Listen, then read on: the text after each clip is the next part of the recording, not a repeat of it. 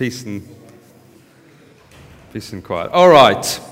Okay, today is Father's Day. Wish all the fathers a happy Father's Day. Um, I don't know if you um, sent cards or even got cards this morning. Father's Day, I picked up a few um, at the um, kind of uh, the card shop the other day. So if you're actually out of cards, I've got three here going at the end of the sermon. I'm just saying, if you're that disorganized. But they have these, a lot of the cards I looked at them, a lot of them have this sentiment of the best dad ever, which is what we're going to be looking at today. I got this one here, very cute one with a little bear, and it just says best dad on the front, and inside it says, Dad, you're the best on Father's Day and always with love. I thought that was very cute. Um, I got this one here that said very quickly, stood right on the front. It just said, World's best dad ever. I find this funny that they were mass producing these because it kind of like, well, really? How can you all be the best? But anyway, it said, World's best dad ever. And inside it's Happy Father's Day. And this one here says, Dad, you're the best. I could go looking all around the world, but it would take ages and quite a bit pricey too.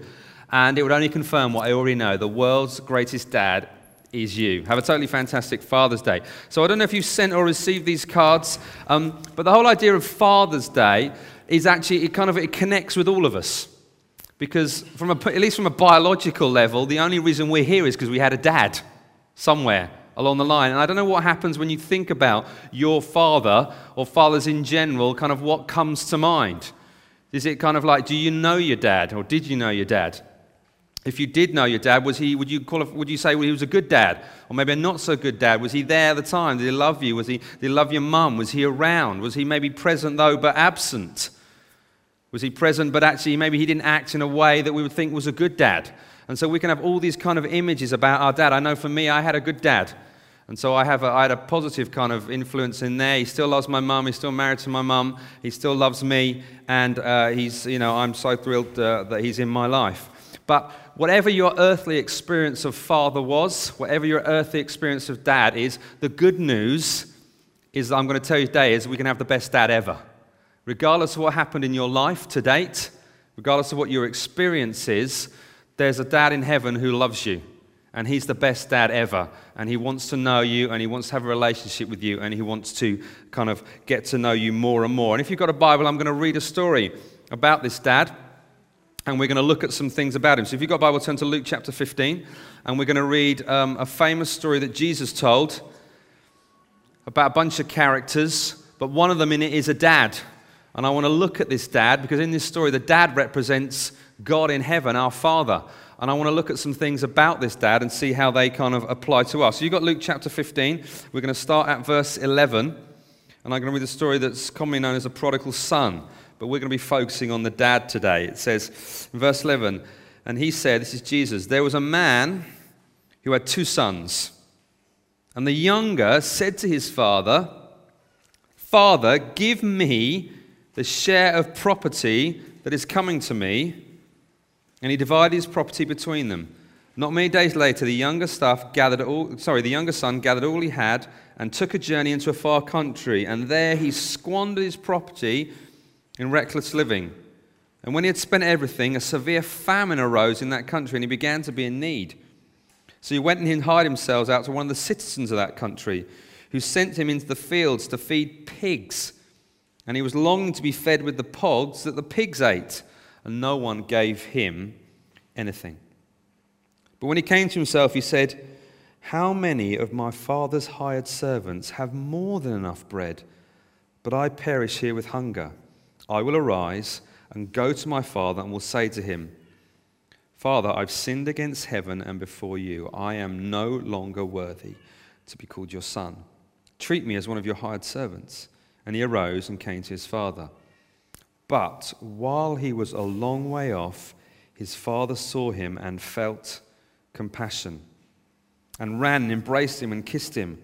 And the son said to him, Father, I have sinned against heaven and before you. I am no longer worthy to be called your son. But the father said to his servants, Bring quickly the best robe and put it on him, and put a ring on his hand and shoes on his feet, and bring the fattened calf and kill it, and let us eat and celebrate. For this my son was dead and is alive again. He was lost and is found, and they began to celebrate. Now his older son was in the field, and as he came and he drew near to the house, he heard music and dancing. And he called one of the servants and asked what these things meant. And he said to him, Your brother has come, and your father has killed the fattened calf, because he has received him back safe and sound. But he was angry and refused to go in. His father came out and entreated him. But he answered his father, Look, these many years I have served you.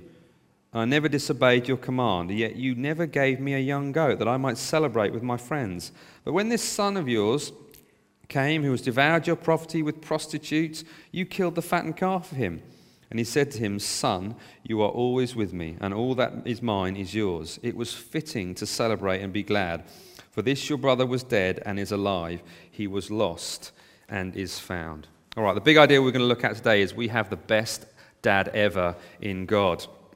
And what I want to look at is five different things in this story about this best dad, dad ever, and hopefully we'll look at how they apply to us. So, number one, the best dad ever is patient. The best dad ever is patient. The story begins, Jesus tells it, it says, is this youngest son.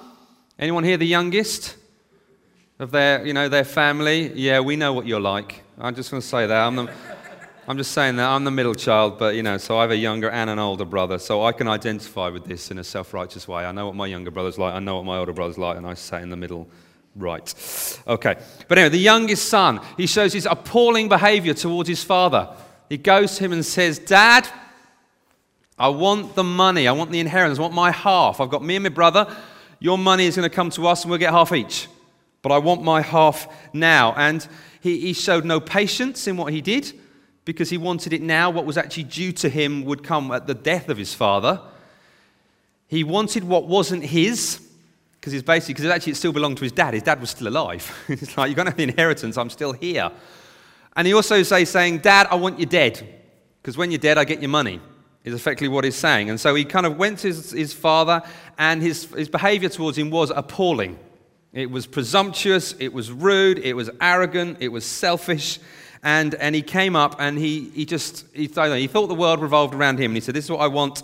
My kind of, my sort of opinions, what my direction I want to go in my life is most important thing. And, um, and we expect this for little children. I've got two little boys at home, and they genuinely think, in not a kind of arrogant way, they genuinely think the world revolves around them. I mean, it's kind of sweet sometimes, but they just think their little world, which exists in a very small thing, is just, it's all about serving them and getting them right. But this guy had grown up and he was still acting this way, and you'd hope that it kind of you trained it out of them. And what does the father do? He shows an incredible amount of patience with this with his son. It actually says he, he gave he gave in to his demand. He actually let him do it. He showed this patience. And if this represents God with us, he, he, God is an incredibly patient God. I don't know if you've thought about this. We tend to think about God, we think about his holiness, we think about his sovereignty, we can think about more personal things like his love and His mercy and His grace, but actually, He's incredibly patient with us. And the more you dwell on God's patience, the more you realize how amazing it is. Because the Bible says, the Lord is slow to anger. That's incredible patience. Sometimes, if you read old translations, it uses words long suffering, which kind of, I think, really sum up His attribute. He, he, suffers long with us. He suffers long. And if we think about our lives, if you think about the way you've lived, the things you've done, Especially if you're a believer here and you've lived this life, you've probably made thing, commitments to God and said, God, I'm going to do this. I'm going to read my Bible. I'm going to pray. I'm going to tell my people, you know, my friends about you. I'm not going to do those things that offend you, those sinful things. And guess what's happened? you failed repeatedly constantly. And God has just been patient with you and let you make your mistakes and been there when you've kind of got things wrong and helped you out. And the dad is showing this to his son. He's giving his son patience. He's being kind of, you know, you know long suffering with him. And even if you think about our salvation story, our salvation story, God has been patient with us as a people from the very beginning. He set a plan in motion that has taken centuries to work out until it came in the fullness of time with his son, Jesus. And then he's taken, think about your life when you made a commitment, all the things you did before then, that God was patient with you, wanting you to become, come to know him, wanting you to repent of your sins, wanting you to turn to him, wanting you to have a relationship with. And he has just poured out patience after day after day with you. When we've fallen and made mistakes, he's, he's been there to help us. And if I think about my children, I have to, when you've got small children in the house, one of the attributes I thought, you know, there's lots of things I thought as a, becoming a dad that I'd grow in, I'd growing in love and caring for one. But one of the ones I found myself growing in most, and I've still got a long way to go, is patience with them. Because when you're trying to train a child, which the Bible says we should, we should train our children, boy, is that hard work. Can you identify with that, little kids? It's really hard trying to train. I try to, we try to train our boys in things like, you know, saying please and thank you after stuff. Oh my goodness, you keep having to remind them, keep having to remind them. How many times do I have to tell you? You say thank you when someone gives you something, or you say please before you ask something. What about just eating habits? Trying to teach them to eat and, and sit at the table and use the cutlery and not shove it up your nose or at your brother or throw it or, or get down I mean, Levi's great one. He's, he's one, he always needs the loo three times during dinner just because he gets to wander around when he does that. But he's just saying, I just, and I'm like, no, we just sit and at dinner we, we eat and we talk to one another. We ask one another how our day's gone and we, we, you know, we connect as a family. And just, it can be so frustrating. Potty training. Ah, the patience required just to push that one through. Oh. So that's just enough. I'll just leave it there. But even things like teaching your children to share and take turns and actually, well, you've had a go let this other person have a go too, and just kind of all that sort of stuff. Asher's learning to talk, and one of his favorite ones is mine and my turn. You think of all the le- words you learn first. My turn is one of them, and everything, my turn. And he can be quite like, and you're like, oh. I don't think it's your turn anymore, Asher. I mean, it's my turn. And I'm like, okay, buddy, we need to kind of have a chat, and we're working through that. But you need patience to work through, and God is patient with us. The best dad ever is patient with us. So, next thing, the best dad ever provides. We take the story on. The son goes away with his money, which is a provision, provision anyway, but then he, he, he messes it all up by squandering it, it says, on reckless living, this kind of broad term. We find later the older brother says he's been with prostitutes, you know, he's been doing all sorts of stuff. You think, oh, what's he been spending his money on? But he's basically all frittered away and he finds himself at the lowest of the low. He has to hire himself to one of the, the, citizens of this other country. He's now, you know, he's been hanging around and he's now got to, got to get, a, get a job because all his money's gone. And the job he get given, he's got to feed the pigs. And to, to Jewish ears, Pigs were unclean animals. And so, this kind of Jesus is telling a story as a Jew to Jewish listeners. And so, the, the idea is that this, this son has kind of fallen to the absolute bottom rung. He's, he's doing the worst possible thing he could do. You think, whatever you think the worst job is, the lowest job, the most demeaning, shameful job, he's doing that. And he looks around himself, and, he, and it's interesting his thought. He realized his, his, his, his kind of predicament, but he, he, he thinks back to his, his dad's house. And what does he say? He says, Well, actually, my dad's servants, so the ones who serve in my dad's house, who would have been the lowest ones under the family, because he would have been one of the sons, so he would have been kind of higher, had more a higher position. So even the servants who serve us are better off than I am now.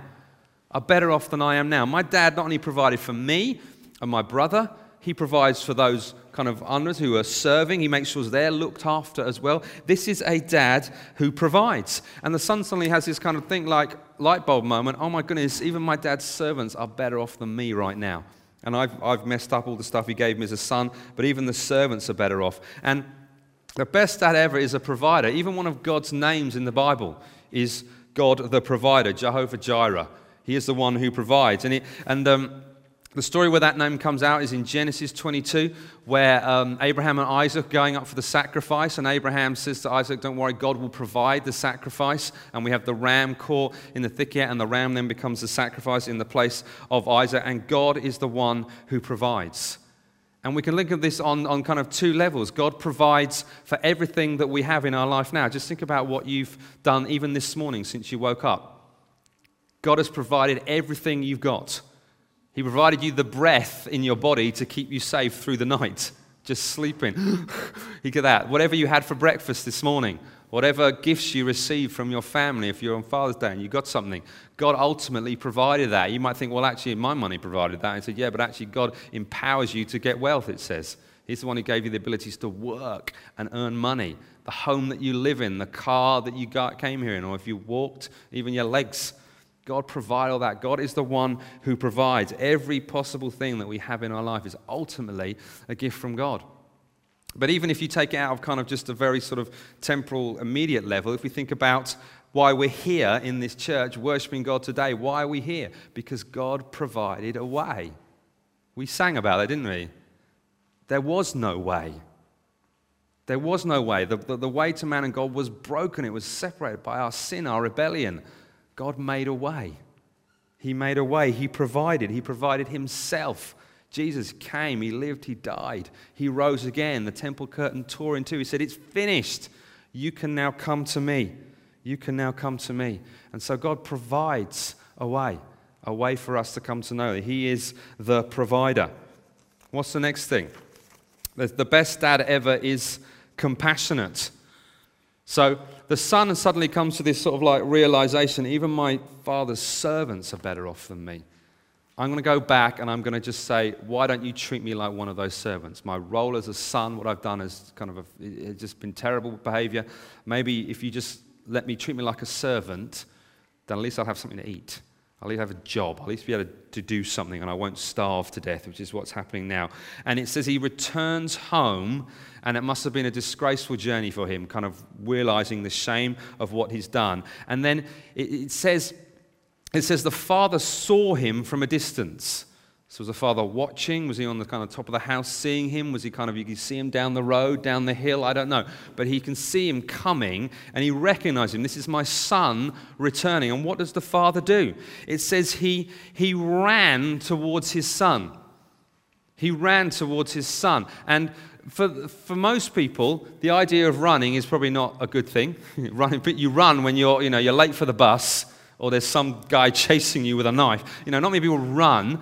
And particularly in this society, in Jewish society, men, dignified men, they don't run anywhere. That just that wasn't what it is. You think about some of the people we see in our society who are kind of who are kind of important on, on ceremonial occasions. You would never see Her Majesty the Queen running anywhere. It just it just wouldn't happen. It's just not dignified. You don't do that.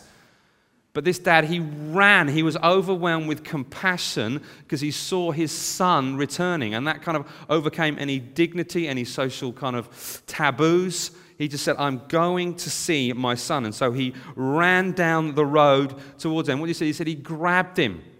He cuddled him. He embraced him. He, he chose in that moment to overlook the horrible thing his son had done. The horrible thing was that, Dad, I wish you're dead. I'm taking the money that's due me. And then he'd gone off and he just wasted it in stupid decisions that he'd done. And he, he came and he showed his son compassion. Compassion can be defined as the response to suffering and plight of others. It's a merciful action. He sees his son coming back kind of with nothing and he just runs because he loves his son and he wants to kind of just bring him into it. And he, as a dad, had every right to bring judgment on his son because his son had messed up totally. His son was guilty. Uh, there was no question about his behavior, it was totally wrong. Um, but he saw his son coming, and that compassion overtook him, and he loved him, and he went and he grabbed him and he gave him a hug. It says in James 2 13 that mercy triumphs over judgment. The mercy of God triumphed over the judgment. And the father just demonstrated by just grabbing his son and welcoming back, showing him compassion. Now, the son we know did repent. He actually he had that kind of sorted in his heart. But actually, what, what kind of preceded it from the point of view of the father was his compassion. He ran to him, he grabbed him, he loved him, he picked him up. And that's just how God treats us. That's how God treats us. We were lost in our sin, it says. We were dead. We were far from Him. We were enemies of Him. This is the way the Bible describes us as people before we met Jesus. We were, we were rightly under His judgment. We were rightly under His judgment. And what did God, how did God treat us? It says He sent His Son to die for us. He sent His died, died in our place. He took the judgment that we deserved, so we receive grace and mercy. And that is just an incredible thing the compassion of God on his people through Christ. And so we get to kind of enter into that as believers when we make our decisions to follow Jesus, when we repent of our sins, when we turn away, we receive that forgiveness. But then it doesn't just stop there. The compassion of God follows us all the days of our lives, doesn't it? All the days of our lives. It says, um, is it Lamentations, and it says, His mercies are new every morning. Every day we get a new set of mercies from God. His loving kindness and His grace and compassion will follow us all the days of our life. So I don't know what your week's been like. I don't even know what this morning's been like because we can things can go wrong even in a morning before church. Has everyone done that? Oh yeah, we've had things go wrong in the morning even when we're coming to church to worship and things go belly up at home. But God's compassion is there. His grace is there for us. And so, whatever you're facing today, whatever you faced over the last week, the mercy and the grace and the compassion of God is for you. He loves you. He wants to know you, wants to be with you. Think back over your life when God's mercies have followed you things you situations you found yourself in, places he's taken you, things he's taught you, things you've seen. It's all the compassion and the love of God towards you. And the fourth thing, it says the best dad ever restores. So we've got the son here. He's been kind of hugged up by his father. His father is overjoyed to see him, and he's probably thinking, This is good. he's not yelling at me yet. I've got this love, this father. But then what does the father do?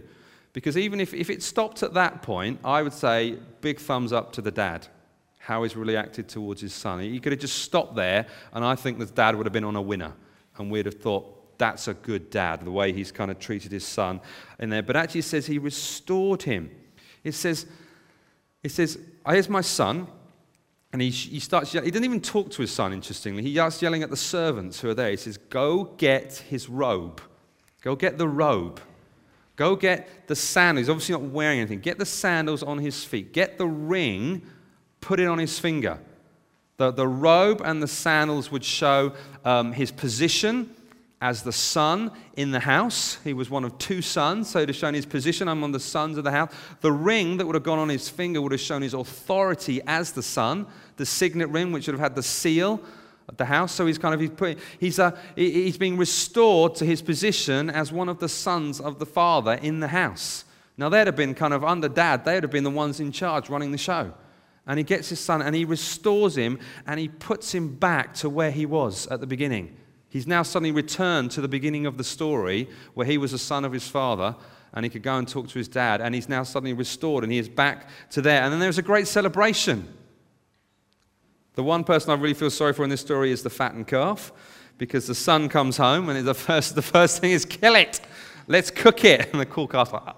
but anyway, so the, the calf gets killed and there's a celebration. And I don't know how you reflect about your relationship with God, but that's exactly what He's done to us. If we think about the big story of the Bible, the big story of the Bible. We start beginning with Adam and Eve in the garden with God. Perfect relationship. It said God walked with them in the garden. They, they knew him face to face and everything was good. In fact, it was very good. And there was a relationship. But then when you get to kind of Genesis chapter 3, it all goes wrong with the serpent tempting them and they sin and they rebel and they want to be in charge and everything is broken at that point. And the rest of kind of the story of the Bible is God's desire to restore his relationship with man. He wants a people for himself. He wants to be in relationship. He wants to get back what was there. And we, have, we follow the story through, and he comes to Abraham. He says, I'm going to bless you and the nations. We've got the Joseph, which we're studying as well at the moment. And you come through in the presence of God with his people in the tabernacle, and they come out of Egypt, and the temple. And then he said, One's going to come I'm going to be with you. And God Himself, it comes to Jesus, comes. He says, I've made a way. And then the Spirit comes on the church, so I'm going to be with you. And then we go to the end of the story, and what do we have? We have a multitude before the throne, and they're worshiping Jesus, and they'll be with Him forever. And right at the end of the story, Revelation 21, you see this city coming down, don't you? And it's the people of God will be with Him forever. And it's like, I've restored what was lost, and I've made it back. And that's what God's done with us. He restores us. As we become Christians, we're restored into that relationship. Two kind of Bible words we have justification, which means we've declared not guilty before God. He's dealt with our sin on the cross, which in one sense would have been enough because we're now not under judgment. But God says, I'm going to add to that. And another word, the important word, is adoption. We've been brought into a family, we've been brought into a relationship. We have a Father in heaven. It's not just a, a kind of a, a, forensic clinical thing, not guilty. It's actually now I am your dad, I'm your father, I love you, and I'm for you. And that is what God has done with us. He has taken that and He's, he's built that relationship. And if you've got um, people you know or kids, trying to teach them about how to bend and, uh, mend and restore relationship is an important one. And it's a key thing that we're to do. I've got our two boys. One of the things uh, that we have to do is um, when they kind of do things wrong, which seems to happen quite a lot, um, we, have t- we give them time out. And they have, to, they have, to, sit on the bottom step and think about what they've done. And, and they have a timeout. And considering it's, it's a really innocuous kind of punishment, they hate it. Oh, dear, the fuss about when it's going on timeout. Even Asher, he understands it. No timeout, no timeout. You know, and he said, no, you've got to go on timeout, you've got to go and think about it. But the one thing I love about timeout is what happens at the end. So you give them a bit of timeout and they have to think about it and you talk about what you've done. And, da, da, da, and, and then at the end, you have to restore the relationship. So you get kisses and colors at the end. They say, sorry, you work it out, and you get that kind of, let's hug this out at the end. And one of my favorite times in, in my boy's life is when Levi was about kind of three and Ash was about one. And Ash was watching us discipline Levi um, and say, you've got to sit on the top. And he liked the idea of this. So he would go and sit with Levi. I don't know if it was an act of solidarity or what, but he would be like, Levi, you've got to sit on time out. You know, you've got to be there for a few minutes to think about what you've done. Ash would just go and sit with him. And then, because Levi was usually really quite upset about this, Ash would then do a fake cry, like, you know, he'd literally do that and fake cry with his brother. And then when I come and talk to Levi and say, let's work out what happened, Ash would be like, I want a cuddle. I want, I want this. Give me this at the end. So we get a kiss and a cuddle from Ash at the end. And then Ash would then go and put himself on timeout. He would suddenly do something. I'd say, Ash, don't do that. And he'd just march around to sit on timeout. And he'd be like, right, I'm on timeout. And I'd go and see him and he'd be like, you know, he'd do that. And he'd, he'd, want the, he'd want the kiss and the cuddle at the end. And that was it. And we got to a point where we were like, let's find reasons to put Ash on time out because you get the cuddles out at the end. And that's really good. And he just loves that. And he loves cuddles. And it's almost like, I'm now finding reasons. Just do something wrong, buddy. And you're just, you're going out there. But it was the restoring of the relationship and that connection. When things go wrong, you actually restore and you connect the relationship. And that's what God has done with us. The last thing, the last thing, the best dad ever pleads. Okay, we get, we kind of, a lot of us in our mind when I was growing up and we have the story of the prodigal son, it sort of ends at this point. The son has been welcomed back. He's been restored. It's celebrating. The father's been gracious and compassionate. The son has kind of repented and realized what's going on. But then actually, there's an extra bit. And the extra bit is the older son who's been there the whole time. And he hasn't gone off and done what he's done. He's been working faithfully with his father. And he, he kind of comes across the scene and he sees what's happening, and his reaction is negative. He actually fails to show the attributes of the Father, the, the one, the, what his Father's showing, he's not showing. He, he shows self righteousness and a legalistic attitude towards his brother. It's actually, look, he's just gone away and done all this stuff. And now he's come back and look how you're treating him. And he's kind of like a bit mm, uh, with this. And what does his father do? His father comes out, and in my Bible it says, it uses the word entreats, but the idea is it, he pleads and he begs with his son. And he basically says, Don't act like this. Make a good choice. Your son was, your brother was dead. He's now alive. We've got him back. This is a time to celebrate don't act like this. The path you're going down, this legalistic, self righteous attitude, is going to lead you kind of away. It's going to cause bitterness in your life. It's going to lead you away from me as the Father, the one who's compassionate and provides and loves you. And actually, as we get to the end of the story, the tragic thing with the brother is what? He's still outside. He doesn't go in. We don't know. Just Jesus, Jesus in telling just ends there. The brother is almost like, that's it. Your legalistic, self righteous attitude is it just excludes you from joyful celebration and what kind of has been happening in this situation. And the father is begging with him, make the right choice, make the right decision. And he's kind of trying to, trying to get him to come this way. And the reality that's what, that's what God does with us. God is, God is begging us, pleading us, make the right decisions. Make the right choices. Ultimately, it's a choice of following Him. Jesus read that. He said, Come, follow me. I want you to follow me. He kept proclaiming the message. The kingdom of God is here. How are you going to respond to this message? We as believers now, we have the Bible, God's written word, where He's constantly talking to us and telling us how to live our life. We've received the Holy Spirit in us, God in us to lead us and guide us. It pricks our conscience and guides us in ways. We have others in the church around us who stand with us, who can give us advice and godly wisdom and counsel. And, and, and constantly, God is saying, live like this. Don't go there. Do this. The reason I don't want you to go there is because that will ultimately damage you, that will hurt you, that will destroy you.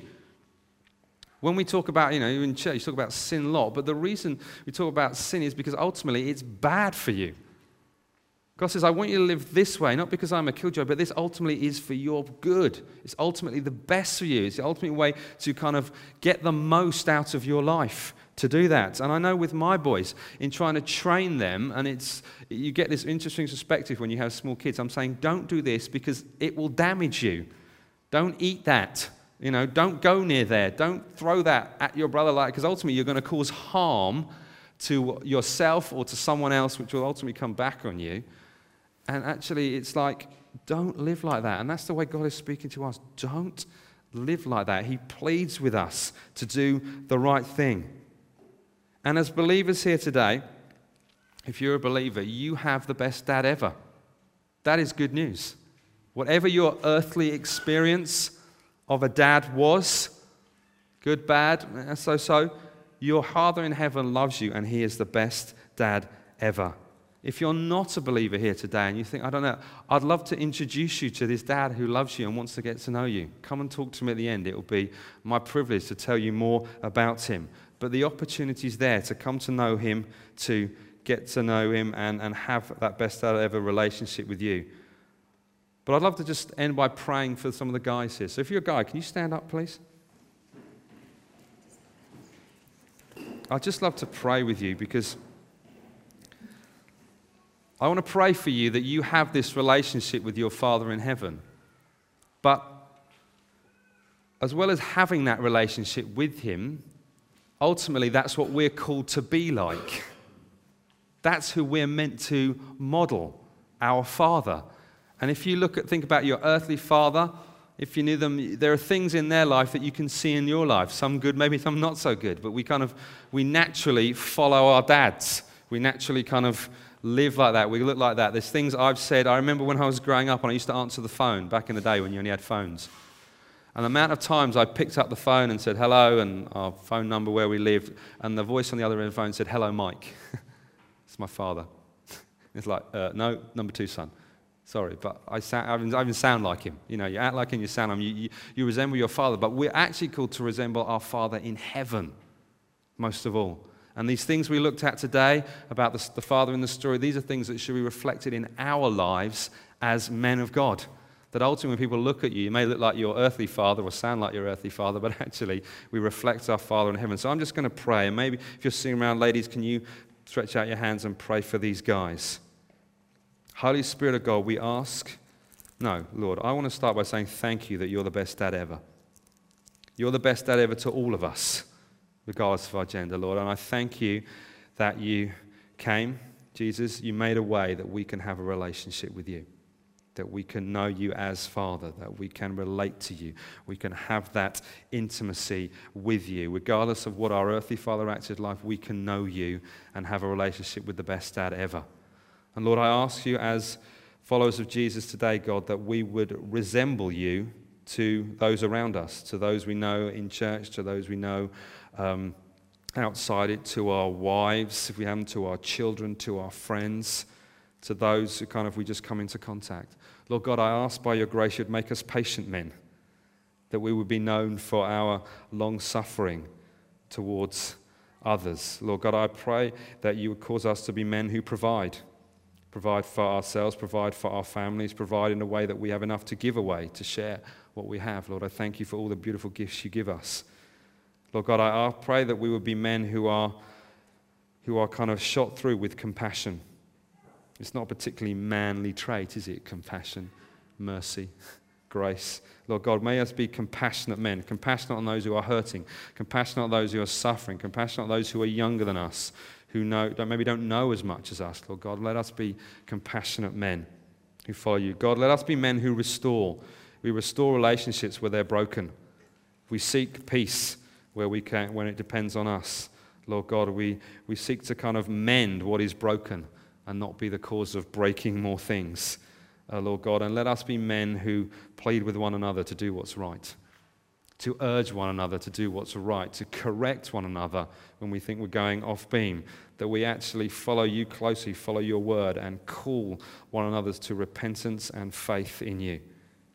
And God's people said, Amen. Amen. Do you all want to stand? The band, you want to come back? We're going to worship Jesus together. And I think the kids will probably come back and join us at some point. You are the way.